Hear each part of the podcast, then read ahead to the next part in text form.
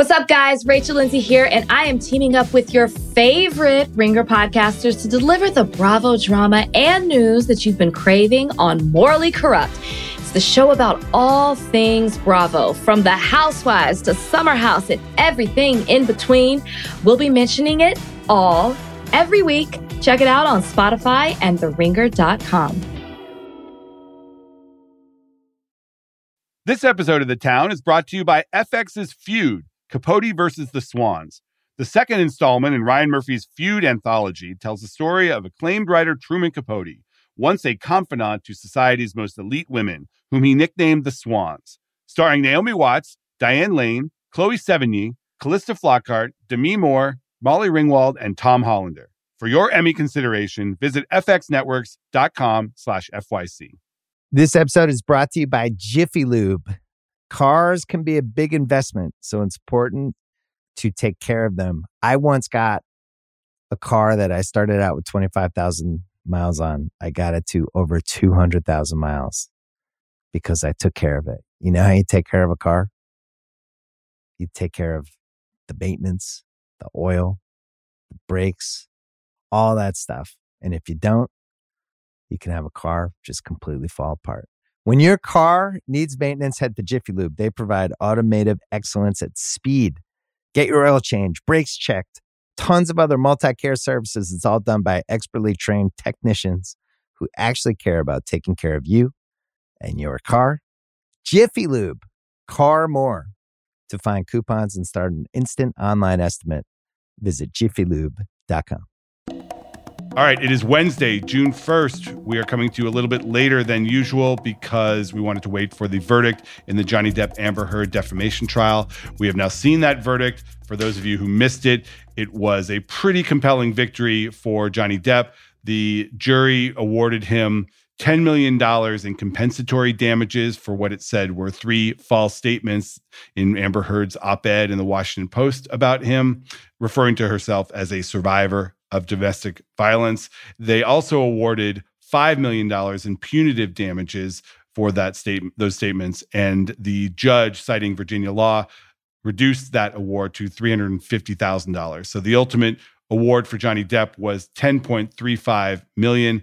Amber Heard did win on one count, the jury found that one statement that was made by Depp's lawyer to the Daily Mail was false and uh, did occur with actual malice, which was the standard. So she was awarded $2 million in compensatory damages, zero in punitive damages. So overall, an $8.35 million verdict win for uh, Johnny Depp it's a, pretty significant moment. I think a lot of people were surprised by the dollar amounts involved. I certainly was. I thought maybe the jury would find for Depp that it was defamatory, but I didn't think that the jury would award these kinds of damages.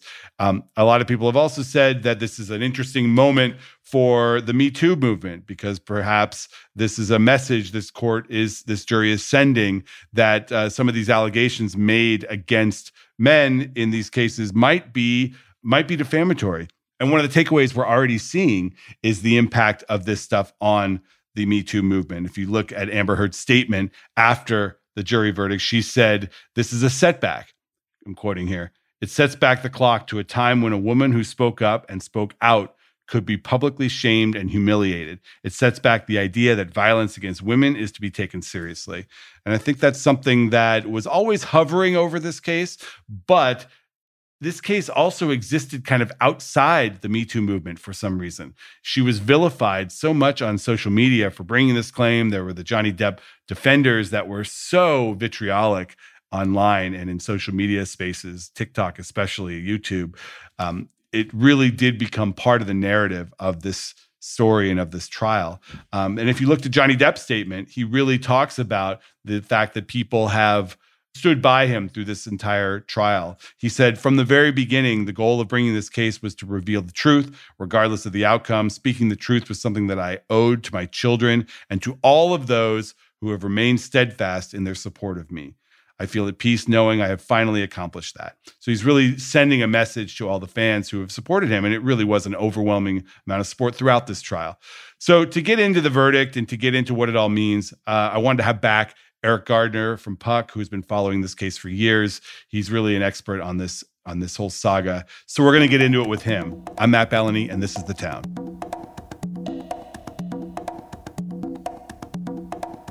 All right, we are here with Eriq Gardner of Puck. Eriq has been following this dispute for literally years, back to the divorce days and the initial dispute in the UK. So I've got to go to him first on what he thinks of this verdict. Eriq, your initial reaction. Well, I, I think that you know we have to see today as a, a, very good day for for Johnny Depp. I mean, his strategy worked. He he brought in the case out into a referendum of of uh, her credibility. Um, you know, she he he hit it hard. You know, many times during throughout the trial. You know, she said she donated divorce money money to charity. She didn't. She said she heard that that you know Kate Moss. She had brung Kate Moss down the stairs. That's not, not what she said. You know, it looks like she leaked to TMZ. And she says she's been abused all these years, but where are the photographs? I mean, so you know that took a toll, and obviously he he came out ahead. Now, I do think it's pretty interesting that that she also prevailed in one of her claims too. You don't really see that that often. I mean, it was so diametrically opposed that it was hard to believe that they could both come come away as winners here on claims. Yet that's what happens. Um, she doesn't take home nearly as much money as uh, he did, and his punitive damage uh, award was was trimmed a little bit by the judge. But it's still, you know, an eight million dollar difference. So that's that's a you know interesting uh, wrinkle yeah, I mean the you know the, we all thought this would be a he said she said where the jury either believes one side or believes the other. And it turns out that they kind of believed at least parts of both. I mean, there were three specific statements that Depp was suing over from the Washington Post op ed. And there were three separate statements that Heard was countersuing over that Adam Waldman, Johnny Depp's lawyer, made, and they were attributed to Depp. And Depp went three for three, but she went one for three. So it's it's almost like we believe him more but we're going to throw you this bone. And yeah, that was probably defamatory too. Um, I want to talk a little bit about this legal strategy here because you and I have said this from the beginning that this trial became a circus because Depp's lawyers wanted it to become a circus. They wanted this to become a referendum on whether Amber Heard is a good person or not. And a lot of this ridiculous stuff like who whether or not she pooped in the bed or whether she was caught on tape saying that she had beat him uh, who cut whose finger off with a bottle throwing it at them all of that stuff was arguably outside the scope of whether these particular statements were defamatory or not, but they were allowed in. And I think this probably had a big impact on the jury. Do you agree? Oh, absolutely. I mean, I've heard a lot of people in the legal community kind of criticize the judge for, for you know, allowing all, all, all this sort of stuff. But that's, you know, neither here or there at, the, at this moment. I think, you know, you know what it is is that he told a very broad story about her, and you're right. He created kind of like this circus atmosphere, and, and the fact that that it lasted weeks and weeks and weeks, and it built up. So many people were paying attention. I even heard, you know, commentate commentator said that that this case is now the the number one most followed case in American history, beating O.J. Simpson. Well, it's a different era. Yeah. And that's what that's what we're dealing with here. This is really the first major celebrity trial of the social media area era and specifically the TikTok era. And you know, this whole admonition the judge was giving to the jury not to do any outside research. I mean, that is virtually impossible in this day and age. If you want to look at pictures of your kids, if you want to know what's going on in your community, if you want to look at funny videos before you go to bed at night, you can't do that without coming across Amber Heard Johnny Depp information, and much of it was misinformation. The entire ecosystem around this trial were people trying to capture the algorithm and take advantage of the interest. And there are people, there are YouTubers that pivoted to just creating anti Amber Heard content. There are TikTokers that were just going all in on the anti Amber Heard stuff. She became absolutely the villain of this. And I just find it so hard to believe that the jury was able to avoid that stuff. I guarantee you that right now there are lawyers on Amber Heard's side who are trying to get to the jury to question them. Have did you hear anything outside of the jury room? I know you were supposed to have been, you know, not paying attention to any of that, but did any of that leak? Um, and you know, If so, they will make a motion to set aside this verdict. Um, I think that, that these jurors have a very interesting story to tell. I think they're going to be very much in demand when it comes to interviews about like what exactly went on in this jury room. Like, how is it possible that for six weeks you, you didn't hear a single thing about this case? How is it possible that you came to such a conclusion where you found that that both that there were liars on both sides? I mean, like they must have an, an absolutely amazing story to tell and they're free to tell it. There's nothing to prevent these jurors from getting paid to sell their story or, you know, doing sit down interviews with media outlets or, you know, selling their life rights to Ryan Murphy or FX to do a, a, a show based on their experiences. In an interesting decision that came out like right before they started deliberating, the judge decided to seal their names for one year. So it's it's completely up to them whether they want to come forward or not the media is not going to be able to, you know, like call them up. Um, maybe maybe there'll be stalked going out of the courtroom, but but even so, uh, you know, I, I, expect that we're going to hear a lot more about about you know what exactly happened and and how it is they came to these conclusions. And uh, I think that'll be very important because there are a lot of people who are kind of blowing this case up to you know be you know quite meaningful about you know the future of me too and and all that and i think people are going to want to know you know what it, how it is that that these jurors came to their conclusions and what that signifies about uh, you know various social phenomena. I agree, and we should discuss that a little because I think there's a lot of opinions on whether this case did become a referendum on the Me Too movement. And Amber Heard, in her statement that she put out, directly addresses that and says this makes it harder for women to come forward and say, yes, I was a victim of domestic abuse. It makes it harder for people to speak their mind on topics like this. I, and I don't think it's for us to decide what the ultimate opinion is going to be and the impact of this case on the culture. But I think it's pretty safe to say that this is a repudiation of a lot of the advances that have been made over the past five, six years. Absolutely. And my prediction actually is this, this is going to be more meaningful for men who are accused of uh, sexual assault and, and, and domestic uh, assault than Johnny Depp himself.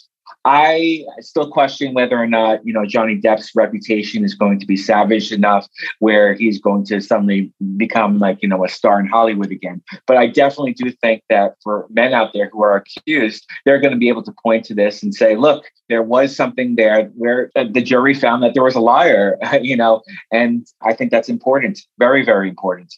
So uh, there were a lot of witnesses, not just Depp and Heard in this trial. And given the specifics of the damages and all the stuff that was said about the impact on their careers and their ability to work again, do you think there were any specific witnesses that were particularly impactful on the jury? you know, I, I, think the jury is going to have to answer that. I, it's hard for me to, you know, say like which uh, which witnesses were impactful because that really makes me have to read minds. I do think that that Johnny Depp himself did a good presentation about about you know who he was and how this impacted him. Probably definitely helped him to have you know everything from a TMZ reporter come forward to you know his former girlfriend come forward to say that you know she wasn't thrown down the stairs by by him. Um, you know, I think cumulatively it all helped. You know, the fact that the police came and they didn't see and you know any like huge bruises and everything like that that that was a point in his favor i don't know if there, there was any particular witness that tipped the scale here but uh, I, I, definitely think that his side outlawed her side overwhelmingly throughout this trial. I mean, like you know, her her, her lawyers can hardly get a question out edgewise, before, uh, you know, without there being objections raised. Um, meanwhile, you know, she, you know, her lawyers kind of just steamrolled a lot of her and her witnesses. Yeah, Camille Vasquez, the Depp attorney that interrogated and did the cross examination of Amber Heard, I thought that was particularly effective. I mean, the disdain that that lawyer showed for Heard, the ability to question her entire demeanor and raise questions about whether she was ever telling the truth and whether she even donated the money that she got in her settlement to charity as she said she would. All these things that are outside the scope of this specific defamation trial, but created this aura around Amber Heard that she was the villain here, not Johnny Depp. Uh, and I think that, you know, I, I wondered a little if the strategy that Depp had were saying, I am the victim here, not her. I wondered if that might backfire a little bit because you so you look at that and say, look, you're a you know six feet six foot tall man. How can you be the victim of domestic violence here? If that would play with the jury, but clearly that strategy seemed to work, and they successfully painted her as an aggressor here, if not you know lying about him being the aggressor. Yeah, you know, I don't know whether it was the plan all along to have uh, Camille Vasquez as being, you know, playing such a prominent role. I mean, she's an associate at the at the firm. Uh, she doesn't have like a, a ton of track record, so it, it was, you know, it raised my eyebrows when I saw her, you know, take on such a huge role at the trial but you know i think she was effective and you know her being a, a female like that that like definitely helped when it came and younger more look right. more like a peer of amber heard's than the you know sort of older male lawyer that might be perceived as as attacking her Absolutely, I think it, it it gave you know an excuse for jurors who wanted to side with women, you know, a, a, vehicle to do so. You know, you can you can you didn't have to you know side with with with Amber Heard here. You could you know side with with Johnny Depp's lawyer, who you know was also painting this portrait. Um, so you know, I think that was extremely effective, and and she is definitely on her way towards a, a, a star career certainly a, a, court TV job if she wants one. Absolutely. Uh, um, so, so where do we go from here? I mean, do you think that Heard's team will appeal? Uh, because remember, this is a this is different verdict from the UK case. Depp lost that case and was found by a judge there, not a jury, to be basically a wife beater, in the words of the Sun tabloid. Now we've got the opposite verdict here, where the same statements were found by a jury to be defamatory. Yes, I think that will be appealed, and I think that there are substantial grounds for appeal. But that doesn't necessarily mean that that there will be an appellate conclusion. And he, here's here's my my take on this. I think that uh, you know, for, first of all, I think Johnny Depp's going to be just very satisfied with with the result today, and you know, he doesn't care as much about the money. So he might, you know, decide, you know, I'll accept this, a, a settlement at this point, and, and and just you know, call it a win. And and and so we'll see. I don't know you know, meaning she pays less or nothing exactly. to make this go away, and there will be no appeal. Right. And second of all, I think that you reported something very important and interesting in that the that the insurers are, are basically picking up a lot of her, her legal fees right now. So, you know, her insurers might want, want want to settle this right right now. Yeah, the decision to appeal may not even be hers.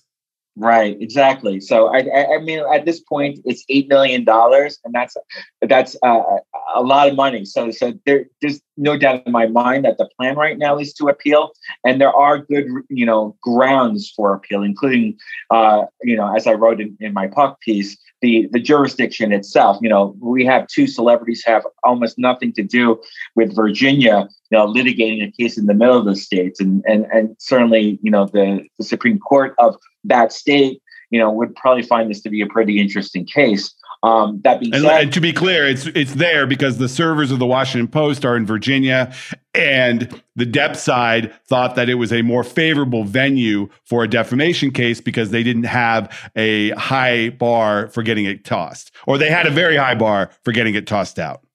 Absolutely, and turns out they were right. Um, so uh, yeah, I think that the, the the plan right now will be to appeal, and and uh, you know Amber Heard definitely has reason to to be a little bit optimistic. But that being said, these appeals take forever. There will be you know financial pressures on on her to to maybe just cut her losses.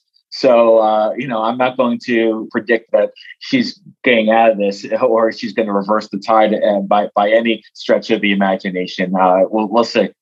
And this is the question that everybody keeps asking me, which is where do both of them go from here? Do they work again? How long until they work again? How do you think? I mean, I have an opinion on this. I, I think that ultimately this the the actual verdict here was not the core problem for both of them. Having a six week trial where all of their dirty laundry was aired in open court has sort of made both of them even more toxic. And it, it, the fact that Depp technically won this case is not going to necessarily make all of the Hollywood studios come to him saying, "Yeah, you know, we we on second thought, since you won, let's put you in Pirate Six. Uh, I don't think either of them gets a studio movie for a little while, but I also believe that people have short memories. They will work again, probably in independent features at first, but then after a few years, maybe they sneak back into studio movies, big endorsements. I don't think their careers are over.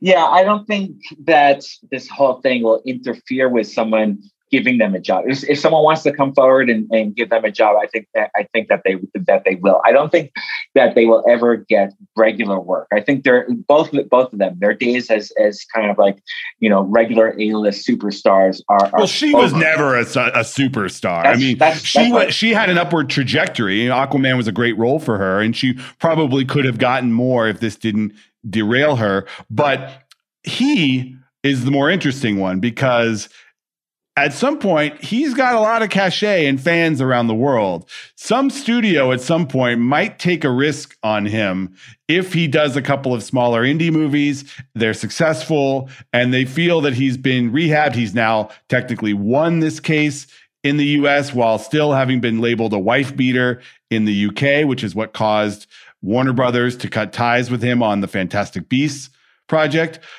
he could have a simpler path back now.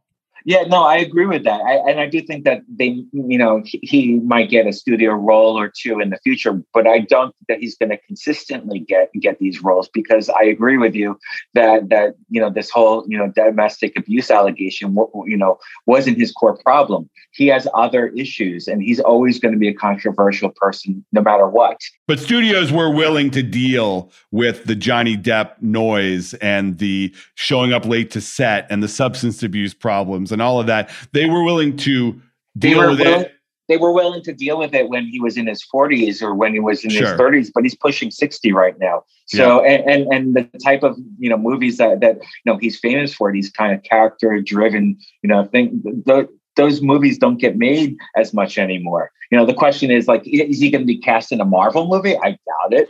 Not, no, not for a while. And, but I think something more akin to the Mel Gibson career, where Mel Gibson now, even after all of his troubles and the anti-Semitic stuff and the, you know the stuff with his girlfriend, he works and he has worked in studio movies. He's just not a star like he once was. He's not headlining a franchise and he's not getting those big populist movies. He's doing more character bit roles and he'll be able to make films. He's a director and Depp will tour with his band and he'll be able to do all that stuff. But I think for a while, I think he's going to be, he's going to, studios are going to still have pause, but then we'll see. I think what's interesting is what is he going to do to, you know, kind of leverage this win? You know, is he going to? I know he's probably going to become like a hero of, of, of certain political spheres. You know, is he going to leverage that? Is he? Is he I know. Will he go on Fox News and talk yeah. about how you know men need to stand up for themselves? I, I don't. I don't know.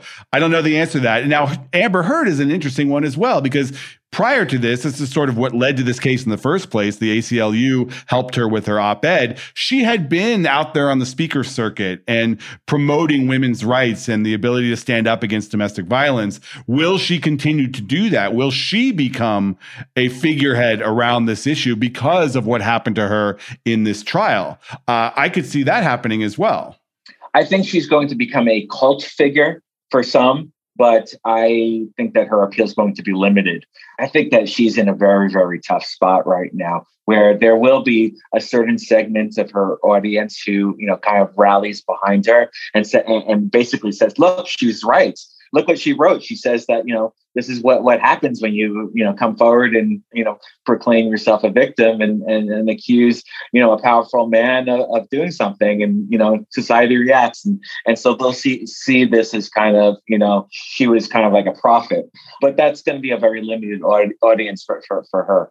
And maybe people will come to her defense and put her in movies if they feel bad for her. Maybe they won't. You know, they don't want the Johnny Depp hordes to come after their movie, perhaps, uh, and they might avoid putting her in the movie. Who knows what's going to happen? But I do think ultimately, um, ultimately, both of them will work again, but not not for a while in the big movies. All right. That is uh, Eriq Gardner. Appreciate you coming on for this emergency pod. We will talk to you soon. Thanks for having me. All right, we're back with the call sheet, my daily prediction. I want to get into some of the Depp Heard predictions I've already made first. Uh, I looked at some of the old ones with you, producer Craig, and I predicted that the ratings would be huge. They are. I also predicted that Depp would get nothing. I thought he might win on the technical claim, but I didn't think the jury would award damages given all of the noise around Johnny Depp even before that op-ed appeared. They obviously did, and so I will I will take the loss on that one. Um, but I have another prediction here, and I think it has to do with the cameras in the courtroom. First of all, though, Craig, were you surprised by the verdict? Yes and no. I I was surprised because of you know I wanted to believe, and I guess the, the integrity of not letting all the hubbub on social media to, you know affect what happened. I don't know if that's the case, but I wanted to believe that Depp would lose, but I'm not surprised that he didn't. That's the thing is you followed a lot of this stuff on TikTok. So you saw all of the barrage of Amber related content. I mean, you got to think that influenced things, right? Well, like Eriq said earlier, I'm really interested to see what comes out uh, with this the jury and, and how influenced they were and how much they actually saw on social media. You, you, we talked earlier before we were on this pod about how you said that there were cameras in the O.J. Simpson courtroom, and after that happened, people were upset about it, and they didn't want cameras back in the room. But back then, there was no social media.